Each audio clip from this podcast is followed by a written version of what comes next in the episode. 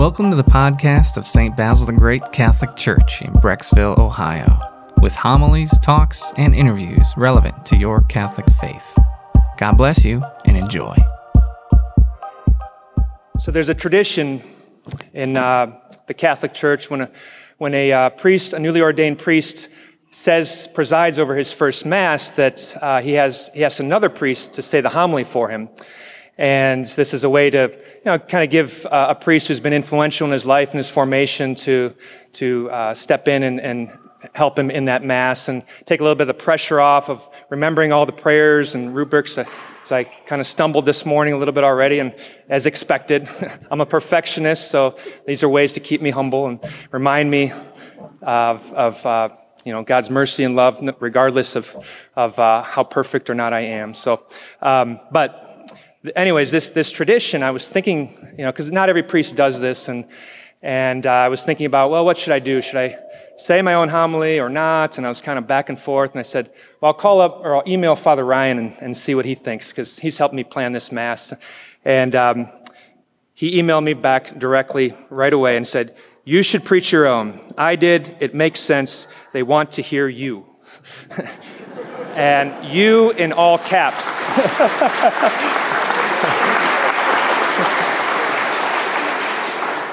That was you in all caps. So I, am learning Father Ryan is both a decisive guy and a great encourager. So thank you for that, that moment of encouragement. I'm happy he's here as the administrator of St. Basil. He put my mind at ease, and I decided to go for it. I've been preaching all year as a deacon at St. Joseph Parish. Many of our parishioners, uh, or a few of our parishioners, are here to, to um, be with me at this moment. So it was a, a, wonderful year as a, as a deacon, and, and um, I just you know, had, had a lot of opportunities to practice, but being here in my home, people who, who know me and, and uh, knew me when I was a little kid, you know, rugrat running around, causing trouble, you know, these people are here too, and, and so they know the full Father Dave, you know, before he was Father Dave. And so that's a little more intimidating, but um, I'm still going to go for it here and, and um, you know, just give you, give you my thoughts here on this solemnity of the, of the Most Holy Trinity. Earlier this week, I, w- I arrived in Cleveland. I was praying in the chapel here at St. Basil, and I was looking at the incredibly vivid stained glass image of the Nativity.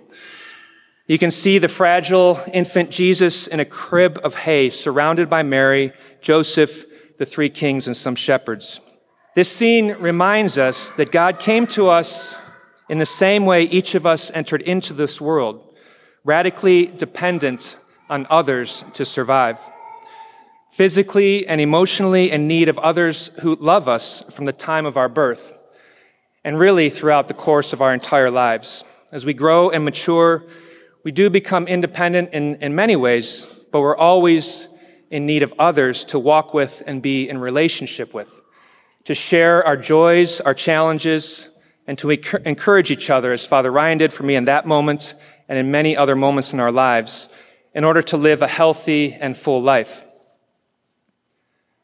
Many of the problems in our world today can be traced back to a lack of love, affection, and encouragement that a person has felt in, that, in their life. This can cause them to act out in hurtful, sometimes tragic ways, as we've seen so often in the news recently. We need to pay attention to others and make sure they have those human needs in their life, their, the attention, the affection that, that is so basic to our, our humanity. But even having all the relationships we need with fa- friends and family, we still suffer to some degree from a tendency to isolate ourselves to make things all about us. We can turn from God and others and try to exert our own will on the world. This is what sin is, and we are all influenced by it. I think of that famous quote from St. Augustine that I'm sure everyone has heard Our hearts are restless until they rest in God. There's no human relationships in this world, no matter how good they are, and, and it is a gift from God, and we are to embrace them, but, but our hearts long for, for more, the fullness of, of who God is in our lives. After I was confirmed here at St. Basil as a teenager, as I said, and no longer required to come to religious education on Sunday morning, Growing in my faith was no longer a priority for me. I centered my life around playing sports, trying to find happiness in other things and people without staying connected to God.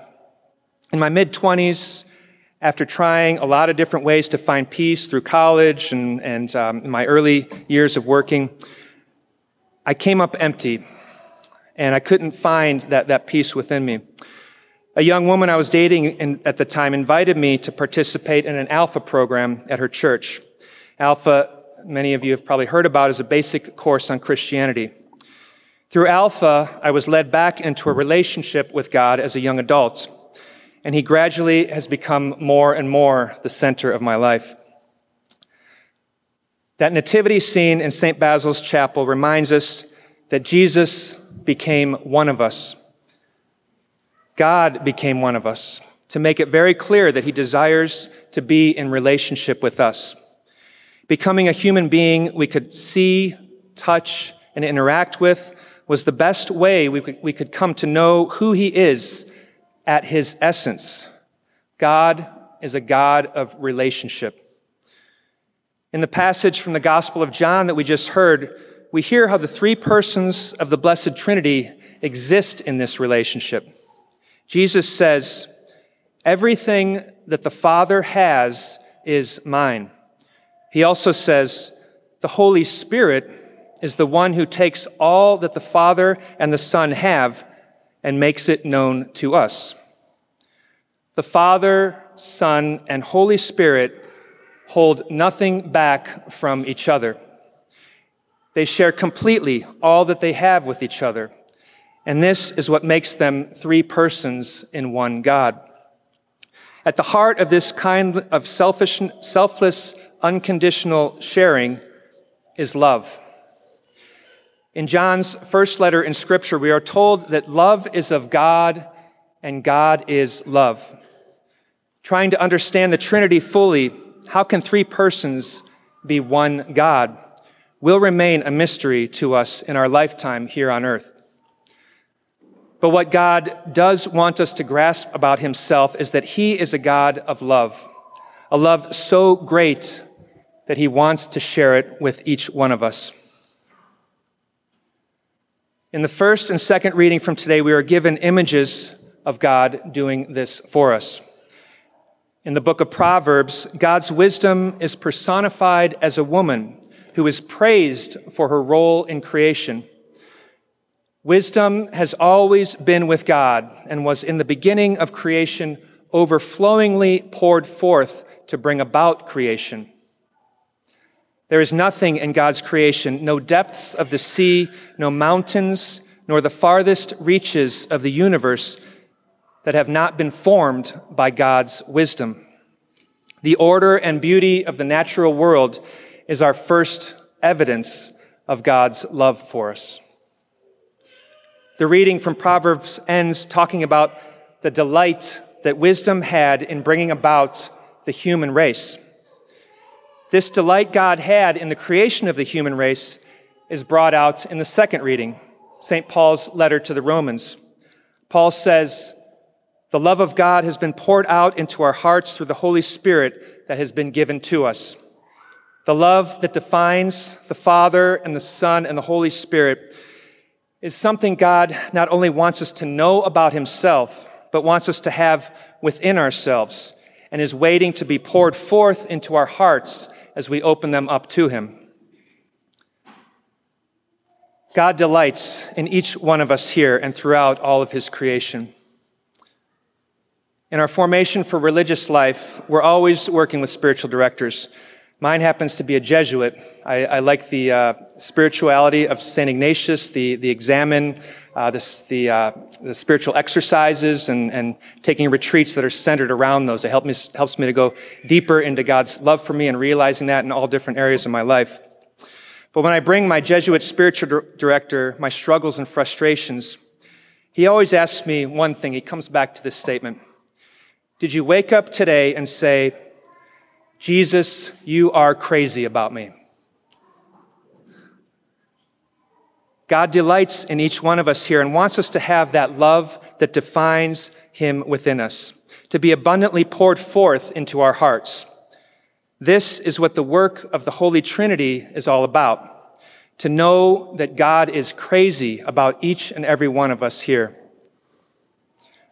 John's first letter that speaks about God's love for us also says, If God loved us in this way, then we must also love one another. Even though none of us have seen God yet, if we love one another, God remains in us, and his love is brought to perfection within us. Sisters and brothers, God is a God of relationship, a perfect relationship of love, a love that is waiting to be poured forth into our hearts and is only brought to perfection in us when we love one another. So, how can we receive and give away this love so that it's perfected within us? We need to begin by opening our hearts to God in prayer, taking some time each day or at least each week to disconnect from our busy lives. I know this is, this is harder for families with kids running around, and, and we, we have it scheduled into our day as, as uh, priests and religious. Um, but if you can find a moment, start, start with a, a small moment, just disconnect from your devices and, and sit. If it's out in nature, that's one place I really like to go. Go out for a hike, see God's creation, contemplate Him there. But really disconnecting, taking out those earbuds and, and, and you know, giving that, giving that true attention, your, your full, full attention to Him. And then listen in silence. Allow His Spirit to quietly minister to you and give you His strength and His wisdom. And then we can learn to give away that love, receive that love through the sacraments that Jesus gives us. Taking to Him our heavy hearts, our failures to love people in that unconditional way that He calls us to, bringing these things to that sacrament of reconciliation, and allowing Jesus' healing presence, His grace and mercy to transform us and make us into the saints that He's calling each one of us to be. Then receive His own body, blood, soul, and divinity in the Eucharist here at Mass as we are about to today. The bread of life that he instituted at the Last Supper to nourish our spiritual hunger and strengthen us for the mission, the vocation that he has called each one of us to. And finally, in the same way that God pours out his love into our hearts, we need to pour out that same love into the hearts of others. We need to find a community of people, as is here in St. Basil, but if you're not part of a, a smaller faith community of people that are in your life, it's important to find that. Find some brothers and sisters, some friends that you can walk with on your journey of faith, who can share your joys and your struggles. And, and you can help each other to see how God is working in your life. It's, you know, in two or three are present, God is there and He will reveal these things to you, to us. We also need to reach out and accompany those who are most in need in our neighborhoods, in our cities, in our world. People who are confi- confined to institutions like nursing homes, hospitals, prisons. The pandemic has isolated these people even more, the people that, that are in those situations. And, and it's a time to, to go back out and reach out to them and, and encounter them and bring the love of God into their lives. Those living in poverty, addiction, homelessness, accompanying them in, the, in, their, in their woundedness and their weakness and, and giving them hope and light. We can pour forth God's love into people's lives, lives through our simple presence of time, listening to their struggles and encouraging them. Throughout all my formation as a Capuchin friar, the biggest lesson I learned in ministry was to be present. I may not always have the words to console people in the way that I'd like to, but, but simply being present to them in whatever they're going through and listening, giving them a chance to express their, their, their anguish or whatever they're going through is just, that's kind of like ministry number one. And that's, that's, that's what God calls us to as, as followers of Him, desiring to share His love with others.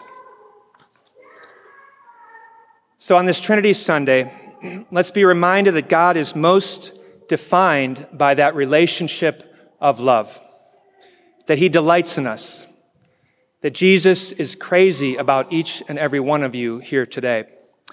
And He wants our hearts to be so filled with His love that they overflow into the lives of all we encounter and seek to accompany today. We hope you enjoyed this audio from our parish. You can find other homilies, talks, and interviews at our website, basilthegreat.org, or by subscribing to this podcast in your favorite app. Just search for St. Basil Catholic Church, Brecksville. St. Basil the Great, pray for us.